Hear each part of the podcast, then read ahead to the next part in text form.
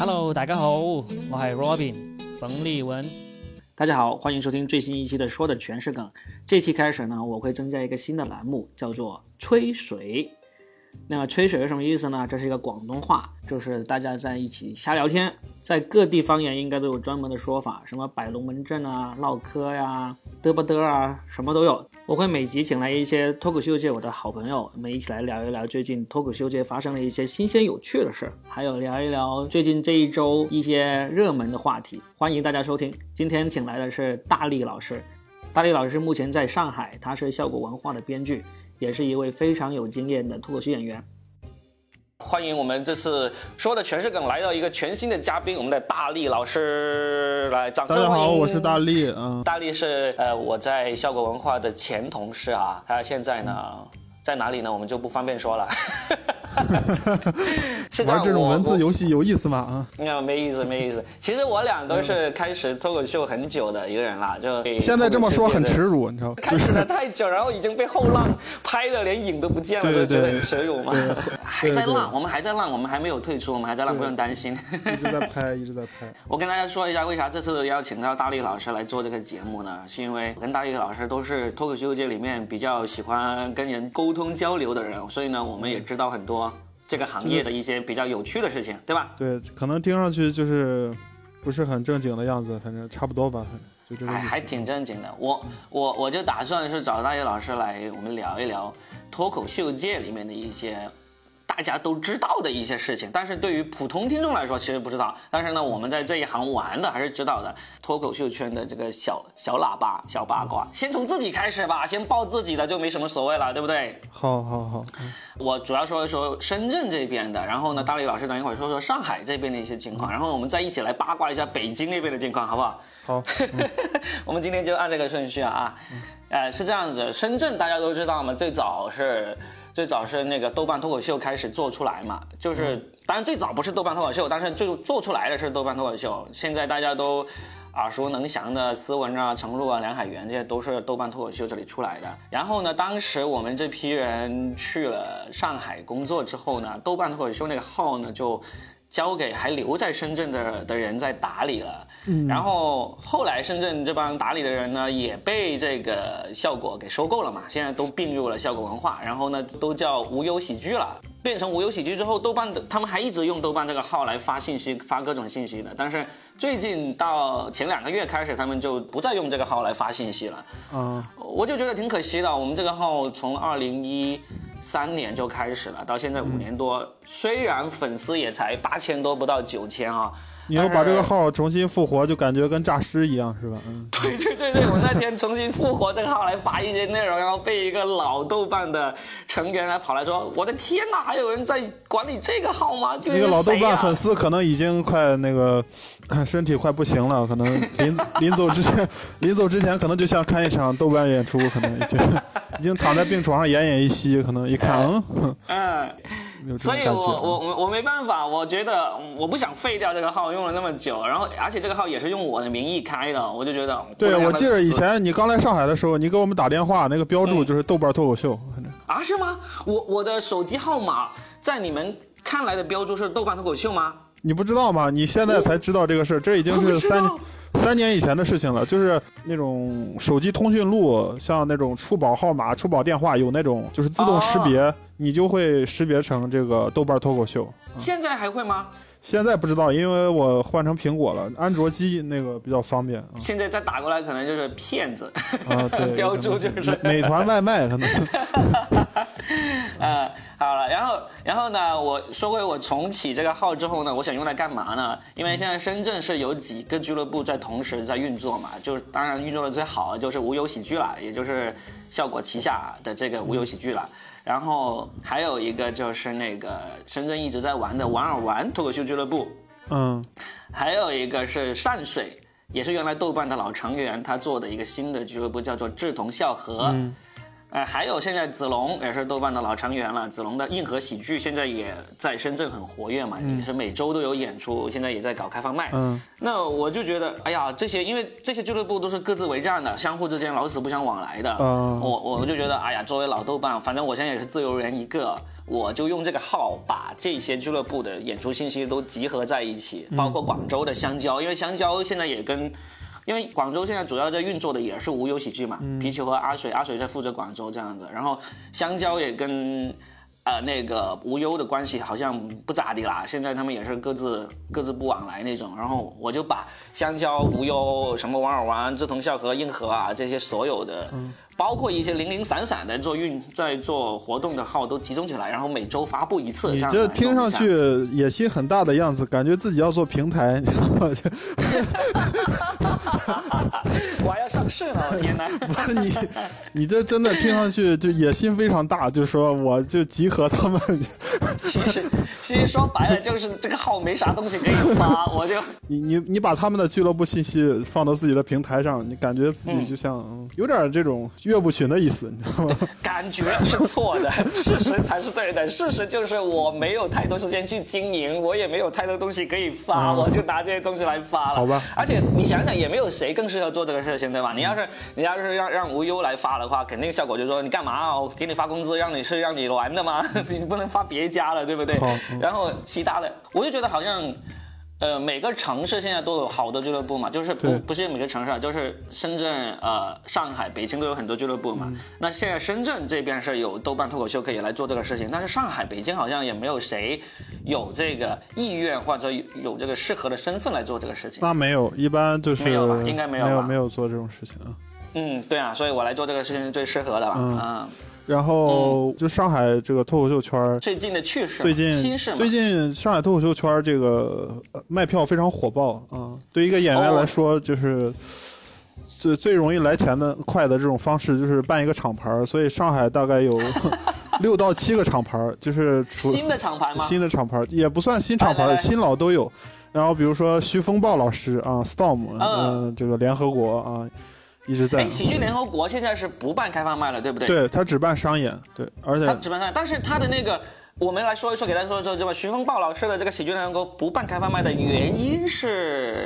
嗯，他原因并不是很清楚，反正他只有那个只有商演啊我来说吧，啊。我来说，我认为的原因是，你这好，你说啊，我认为这这这个也是公开的事情嘛，嗯不是说我们因为身份特殊才得到的消息嘛，啊对不对？我知道的原因是因为去年还是今年年初，嗯徐风暴老师新找了一个场地，装修的非常的专业，富丽堂皇啊，然后呢，就遭到了举报。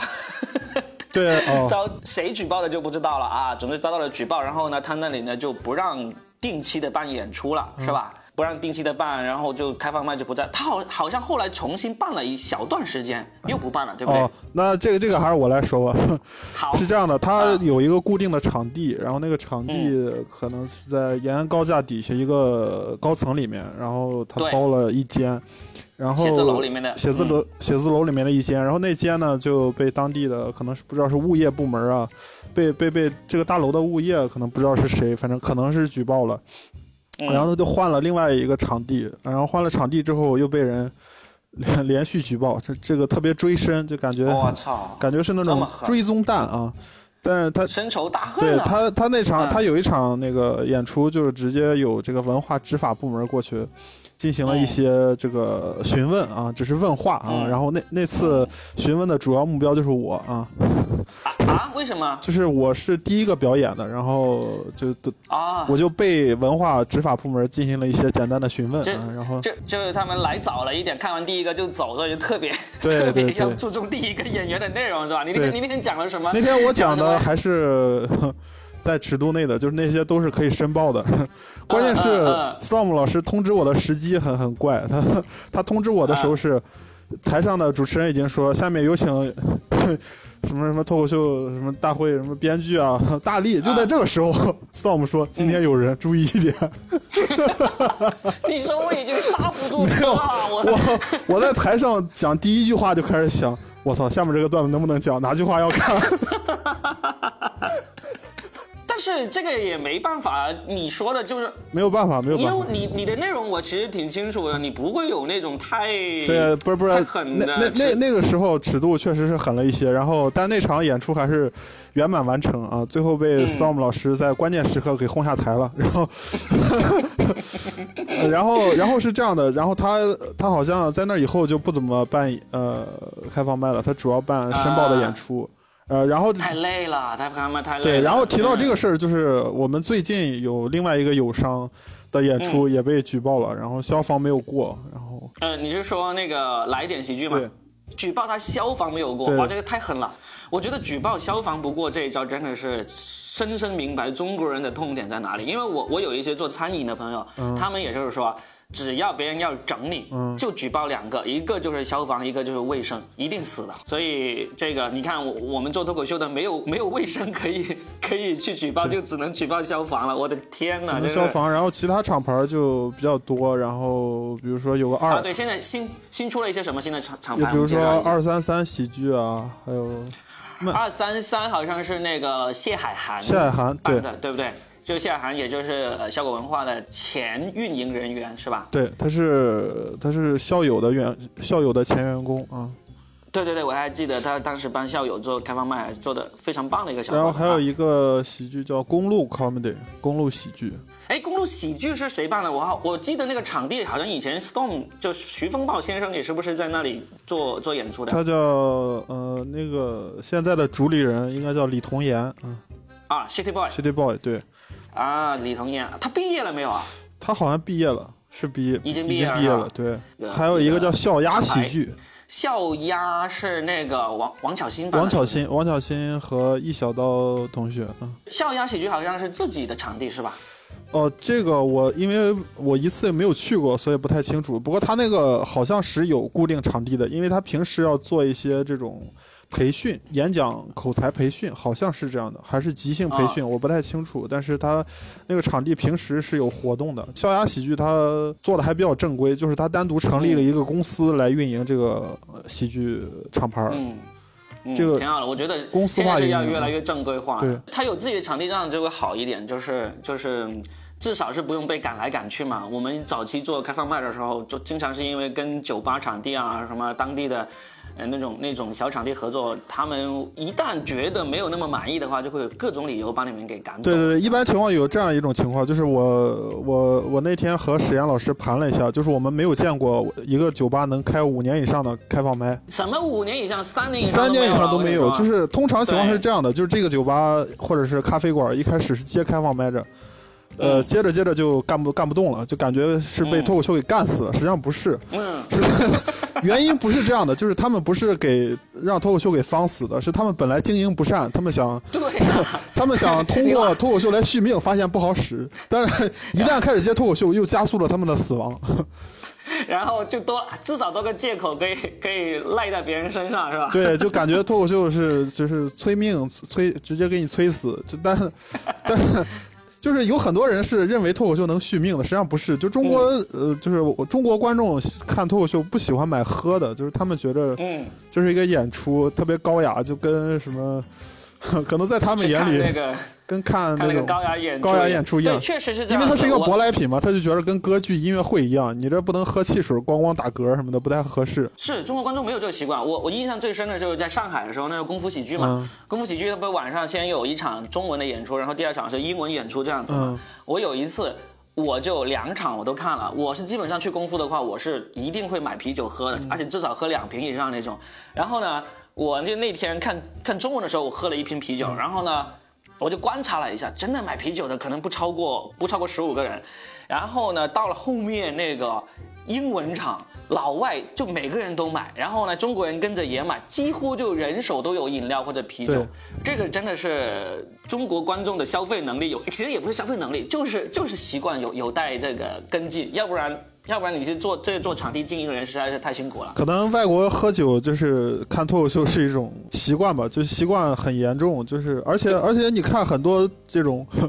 很多这种讲脱口秀的书籍里面都有一章是面对这种 heckler，大部分都是醉酒的，就是醉酒就所有的这种技术书籍，只要说脱口秀有什么技术，都都有一章或者一小节专门教演员应对 heckler 怎么办，就是对对对，说明你说到这个，我还说起一个题外话，就是我们那本那本我们翻译那本书里面说，把手教你玩脱口秀里面，它还有一个忠告，就除了你怎么对付这些喝醉酒的这种这种起哄者以外，还要你不要跟这个酒吧的女招待乱搞关系。这个这个提醒太有意思了，就一点用都没有，对我们来说。感觉好像国外脱口秀圈每年因为跟女招待乱搞，能搞死四五个演员一样。是的，这种感觉。嗯，好，我们回到正题啊。好吧就上海，就是最近多了一个。对，还有还有还，我想想还有还有一个叫熊猫喜剧，熊猫喜剧是那个啊，舒恒，舒恒，对，以前舒恒搞的啊。他们在哪里？场地在哪里呢？这个厂牌我也是一次没有去过，所以不太清楚，应该还是说你没，你是笑鸭喜剧，你没有去过；熊猫喜剧你没有去过。笑鸭和熊猫我都没有去过这两个厂牌，然后二三三我去主持过，啊然后还有一个张硕同学的乐和喜剧啊，张张硕同学啊跟我渊源很深，我在这儿就嗯，为了维护一些嗯大家 你错了，没有人比我跟张硕的渊源更深的了，好吗？我们都有肌肤之亲了，好吗？对，我们就简单说有这么一个厂牌叫乐和喜剧啊，嗯，哎，乐和最近的开放麦好像还在还在那个有规律的举办吗？还在做，还在做，只是不不没没怎么他在做，但不是很规律啊。啊。好，所以上海现在基本上是呃新的就是这几个了。对，厂牌有对六七个，因为因为效果本身有两个厂牌嘛，就是效果工厂嗯和山羊嘛。山羊，他最近又开了一个奈雪啊，奈雪新开的，奈雪和联联名的，啊联名的哦，好像那天奈雪有一个什么。有一个开放麦，哇！这个上海的脱口秀演出市场有多火爆呢？就是都火。它是它原价不知道是一百五还是一百的票，反正炒让黄牛炒到八百。对我我有听说了，嗯说据说炒的很厉害。对，现在效果发的那个公众号都经常会提醒大家不要去买黄牛票。然后现场一个观众听说这个炒炒到八百了，就说：“我操，早知道我就卖了。不过不过效果举办的开放麦，不管是开放麦还是演出，演员报名也是要抢的，秒空的，是不”是？对，秒空。演员报名要抢，然后观众买票要抢，是吧？对。哎呀，效果应该多开几个呀，多开几个开放麦啊，可以让一些你像舒恒啊这样的演员啊，大力你就嗯你就大力啊这样子，你就 你就给他一笔钱，让他去租一个场地，然后呢就组织开放麦，然后呢卖票呢都让他们分点成，这样子市场又提高了，演员的积极性也提高了，演员的收入也提高了，效果的收入也提高了，我靠，一举多得，何乐而不为呢？是吧？说说的全是梗的嘉宾观点跟这个主力人观点没有什么必然的联系啊。好吧，行走行走江湖靠的就是一个稳字，你知道吗？好的，好的，好的。人叶叶总听到这个也会觉得，切，你要是懂这个，你就不会离开我们了。没有。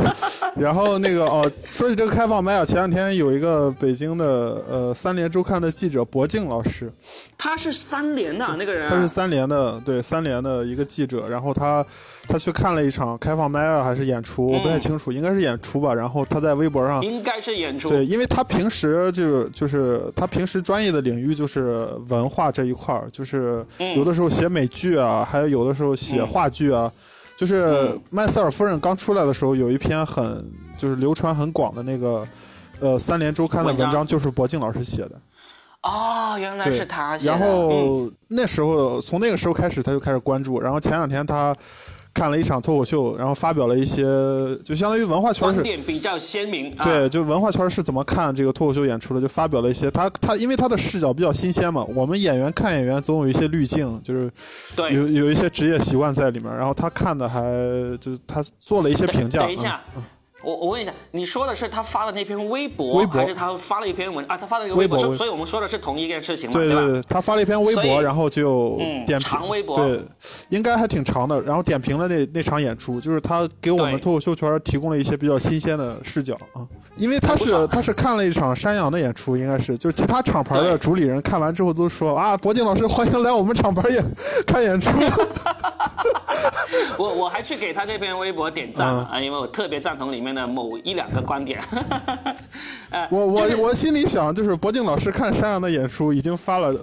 这么鲜明的评论，看其他厂牌的演出，那 那就是找抽是吧？也不至于，也不至于。我现在觉得，其实开放麦，因为首先你各个各个俱乐部的演出，其实。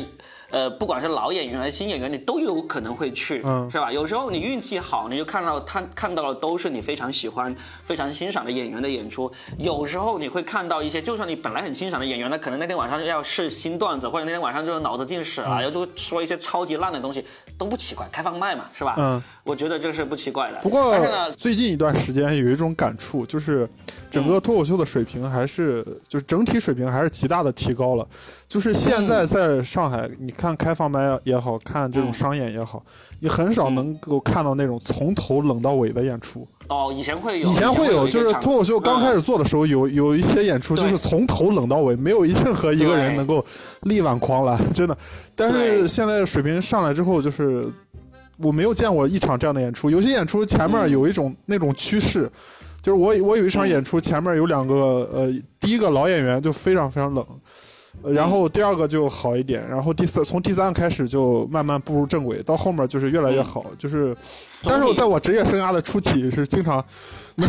能够看到这样的开放麦的，因为当时开放麦第一是免费，就是免费场很容易这样，嗯，再再就是而且场地很多很差，很很很多很差，然后演当时演员水平也是不太行，就是八个演员可能一水儿的就两三个老演员，他们还讲一些新段子，嗯。然后其他人就根本扶不上台面儿，然后对，我觉得这个行业总体水平上来是挺好的一个事情，就观观众他就算就是来看到烂场次的那个几率降低了，然后 回去自然口碑就我记得有一次就是就是在原咖啡，原咖啡那时候做了还没有呃没有几几天，就是做了大概一两个月吧。有一次嗯。我去参加一场开放麦，是程璐老师主持，嗯。然后那场是这样的，我准备我我们演员事先会交流嘛，然后我跟程璐老师说，我今天可能会试一些新段子。程璐老师说好啊，他没有说任何话，就是鼓励我啊，就是说你直接试就行了。但是等到我快上场的时候，那个场面已经冷到飞了。哎然后他这时候他这时候程璐老师为了现场演出不至于太难看，他过来跟我说，啊他说大力啊，这个有时候这个这个开放麦试段子，你得先整点老段子。就热一热，然后再说点新段子 过。来说大力老师你还是不要上了没，有没有没有。然后我这时候问了程璐老师一个呃直击灵魂的问题，我说程璐老师，今天这个场子，我讲老段子也冷了，咋整？程璐说那你就不要上了，把你轰下来啊！现在好了，现在应该不会了，因为对，因为首先观众的欣赏水平也起来，然后演员他有。演员水平也起来，而且很多时候演员有经验了，他要是看到场子特别冷的时候，他不敢贸然的就是那种全新的段子，对，嗯，挺好，挺好。哎，我听说有几个演员最近也刚刚跟那个效果文化签约了，变成了对效果文化的艺人，是吧？这个事情可以说吗？呃，应该可以说吧应该可以说吧。以前演员刚刚跟效果文化签约的话，大家都会知道是什么原因呢？是因为史岩老师会发朋友圈，会把这个签约的这个现场照片发出来，然后大家就知道哦，这个人刚刚签了效果了。现在史岩老师不发了，好像也没有别的人发了，是吧？对所以大家都不知道谁刚刚签约了。啊，呃，最近刚刚签约三个演员，一个叫北京何广北京来的杨蒙恩，杨蒙恩，杨蒙恩，哎，杨蒙恩最早是在那个北托的，对，最早是北托，然后后来就去了四十二娱乐四十二娱乐，然后最近签约了效果，他也整个人也来上海工作了，是吧？对，听说他现在是吐槽的编剧吧，应该是。吐槽大会四的编剧。前两天我跟啊他一块儿演出了，嗯，嗯，杨蒙恩很不错。我我现在不是每个月都会弄十个演员过来河北这边石家庄这边参加《小强来了》那个录制嘛。呃，蒙恩好像是第一批来的，然后现场效果挺不错的。然后还有谁？还有除了蒙恩，还有 Nora 何广智啊，Nola 啊，Nola 签了啊，Nola 是，其实 Nola 是很早就效果文化就想签他的了，但是他一直一直犹豫不定，呃最近终于终于签了是吧？哎，那他还是在正常的上班吧？没有没有全职去应该没有。他如上班啊？我我反正他应该没有入职，他辞不辞职不知道。啊然后还有一个就是何广智，我是对我是昨晚昨晚跟他聊了一下，因为他他昨晚也来石家庄了，我现在正在石家庄，他来石家庄也是来参加那个《小强来了》的录制，挺不错一对，个就是何广智的风格啊特别奇特别怪，就是他是那种怪咖，他的演出他他每一个段子都有泾渭分分明的一条线，就是这个线之前，你会觉得他特别正经，然后到后面他就他开始搞笑就特别好笑，嗯，就是他那种就特别特别对特别反差挺好的。我对我觉得需要出现不同风格我跟他。交流过这个问题，他说他这种风格是故意的，就是他有意在打磨这种风格，啊是他是一个就是脱口秀版的周云鹏吧，他有点像周云鹏，他有点像那种感觉。但是就周云鹏前面有时候很正经，后面就开始呃飞。他飞的时候就他他那种反差啊很好笑，就一般人演脱口秀演不了反差那么大，他的那种反差就很好笑。嗯，好啊。然后北京，北京我哦对，呃，关于杨蒙恩这，也就是杨蒙嗯恩过来上海，然后才收到一点风声，好像是说那个四十二娱乐是这公司是要要要清盘了，是吧？好像就是好像是大家都解约了，呃，然后蒙恩就来，蒙恩就可能早收到风声，提前来了。相国文化是不是？这不知道，都猜的啊。所以呢，我们不是因为我们知道什么内幕啊，就瞎说，反正就是根据市场现有的状况，我们再猜测一下。但是我觉得四十二娱乐挺可惜的，就是他们有两个非常漂亮的场地，那这样子一一停止运营的话，那这场地他估计也的场地真的非常好，就我我去演出过大概一个场地一次，我都感觉我讲的段子配不上那个场地，就是 你是去那么他们那个在那个东廊东廊产业园那个场地很好，非常的去过那个场地里面就是他们的办公室，然后外面是一个小剧场啊。然后他们后来还在那个呃，华贸贸那个那个我没有去过北京过，华贸是这样子的，那个场地呢装修的非常好，但是呢，所有的演员去过的都觉得那里太可怕了，就是因为他大家都在一边吃东西一边看，大家觉得那个嗯场子很难热起来。但是，假如那个场子是正儿八经卖满了票，然后呢，他们就会把那个座位摆满，一旦摆满，那个效果就很好。好像最近一次是八月份，Storm 在那里做了一个专场，那个专场效果就据说非常棒。嗯，所以还是跟这个场地设置置有关系。就是吃饭真的非常难，有脱口秀表演的对吃饭，你你像老外那些，他其实是因为四十二娱乐是一个很美式的嗯一帮人在主理嘛，他们其实装修啊以及运作都很参考那个正宗的那个美式俱乐部的那种行为的。美国的脱口秀俱乐部，它也是要放着一张小桌子，然后上面放个小台灯，然后你就喝酒，可以酒嗯杯可以放上面，然后放一些那种那种什么薯条啊、鸡块对啊这种他他 finger 吃点 food，快餐是可以的，你正经拿筷子就是开始对吃饭了，那就注注意力会特别涣散。对他那里，他那里是真的是，真的是可以对吃正餐的，就是那种意面啊、牛排啊，什么都对有的。对，很奇怪。就是他，他实际上是脱口秀大会带火了这个线下的一些厂牌吧，就是但是但是希望就是每年其实，呃，就是演出票房市场都是上半年不如下半年好，好像冬天就是大家都嗯喜欢看演出，不知道为什么，就是话剧也是这样的，所有演出性质的都有这种特点。然后希望脱口秀能撑过明年的上半年。那对对等到明对，年我觉得就是目前目前就是不是不是，希望明年能嗯坚持到秋天，就是就是因为上半年特别不好嘛，上半年所以会对嗯演出市场有一些冲击，所以希望我们演员的水平能提高一点，然后能留住现在已经入坑的这些人啊。我觉得其实还是有点乐观的，因为首先现在不是还是挺火嘛，就是因为脱口秀大会对对，在在大众点评在大众点评上我查过，就是效效果工厂是徐汇什么徐汇区文化艺术类演出第一名。然后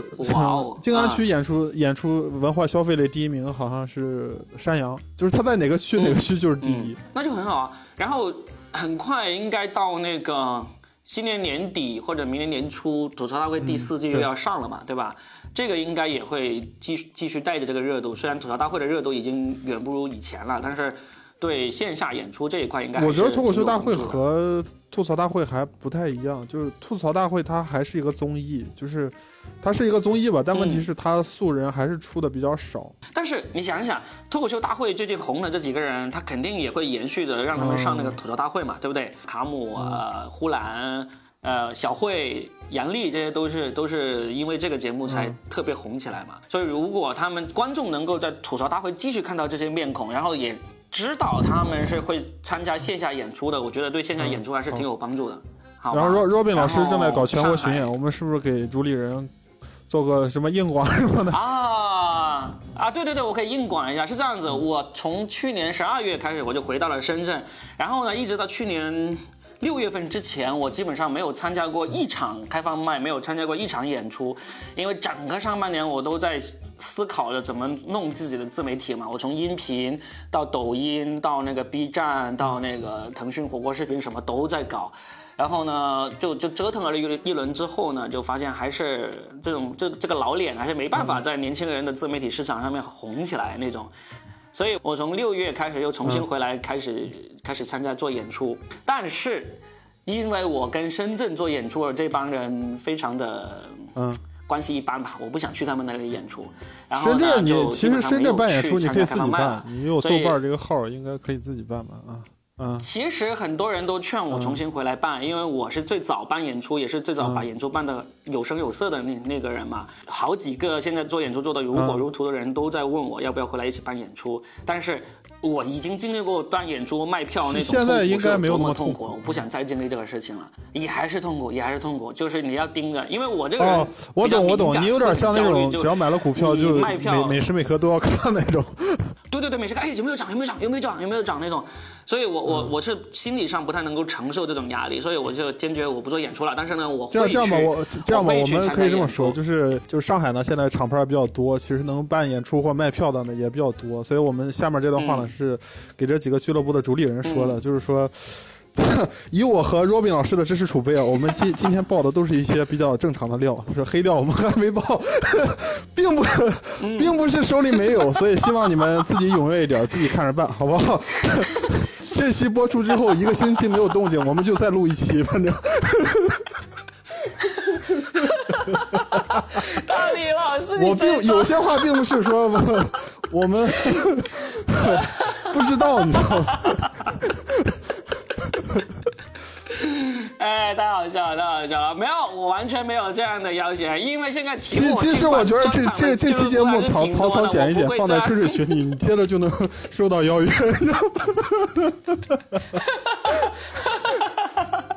没有没有这么惨，已经有好几个在邀约我去了，我现在档期已经在排了，好不好？我是这周之前吧，我都在参加各种的那个嗯拼盘演出，就是每场讲那个十五二十分钟左右。然后呢，前前几天晚上我就无意中听了一下嗯徐风暴老师的这个他的播客，那个徐风暴应该是办个人专场最多的了吧，他的次数。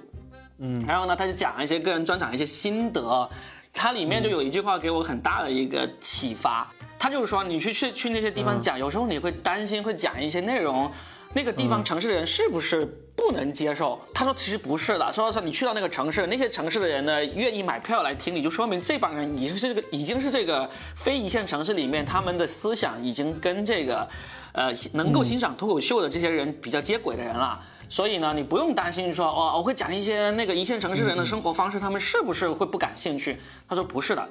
啊、他说一样会感兴趣的，但是你你还还是得要有所区别。例如，你不能去一个没有地铁的城市，就大讲的特讲什么挤地铁啊这些事儿，这样子别别人毕竟还是不太了解。这句话其实给我挺有启发的，因为我呢，我之前办过两个专场嘛，一个是在上海功夫，一个是在厦门办的。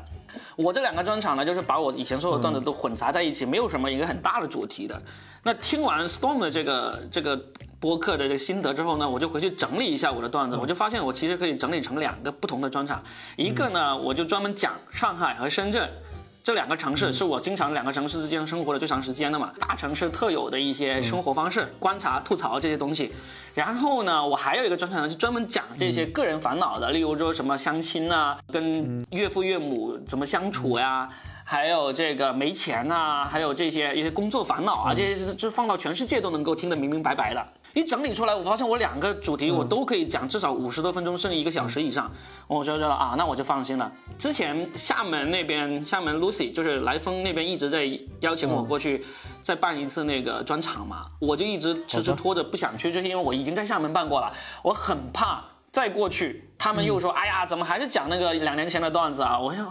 啊，现在我把这内容整理出来完了之后，我发现嗯我不担心。首先，观众是不一样的；另外一个，我这样重新整理了一下，其实我再去厦门讲的话，就会比我两年前去开的那一场专场呢，要有百分之七十都是不一样的内容。所以，各位俱乐部的老板，你们记住大力老师刚才说过的话啊，好吧那是好吧真的。哎呀，很好啊！我觉得我们这次聊对了。我们我我现在发现正在做这个播客的几个人嘛，一个是 Storm，一个是当地人的无聊斋一言不合，他们其实也经常说一些。呃，脱口秀圈的事情，但是呢，他们都会藏着掖着，不敢明确的说。经常一说到别的俱乐部，就说友商啊，友商啊，就总担心好像一说别人的名字，他们的钱就会被分走一样。其实根本没有什么钱，好不好？所以呢，我觉得我们这样子敞开来说，然后呢，把这个行业的一些我们从业者才知道的事情呢，再来说一说，至少是。至少收听我们博客的人，他们都是对那个脱口秀圈感兴趣的嘛，对不对？然后呢，我现在又是喜马拉雅的这个签约主播啊，我就找喜马拉雅帮我把往首页推一推啊，让更多的人知道这个脱口秀界，知道脱口秀演员的生活啊，知道大力老师啊，知道 这样子呢，就我觉得是对大家都是挺好的，好吧？我等一会儿我还会把我们中间有讲到一些嗯。比较敏感的，虽然我们放出来了，别人可能也不知道那个是敏感，但是我们自己作为从业者还是知道，我会把那些敏感的给剪掉。所以大力老师，你不用放心，不用担心，基本上这一期就不会播出了。好了，好 好的，我觉得差不多，我们不用不用讲太长，你刚好也差不多时间了，对不对？好，谢谢大力老师，好，好好，拜拜。好了，我们这期说的全是梗就到这里了。希望大家听完以后多点评论，多点转发，特别是要评论评论。我很希望听到你们的声音。你喜欢听我讲什么，以及你希望知道什么事情，我都希望能够有反馈。要不然真的没什么动力更新了。每次辛辛苦苦花了几个小时做出来的节目，你别看这些节目只有三十分钟，其实我们聊了挺长时间的。因为有很多敏感的行业内幕都剪掉了，然后把那些赘词啊、吃螺丝的地方都剪掉，然后配上音效，配上背景音乐，做一期节目非常不容易的，好吗？拜托你们动动手指，点个赞，评个论，说一说你有什么看法，这样子多好啊，好不好？希望在评论区里面见到你们哦，聊起来，聊起来，聊起来。我们下期见。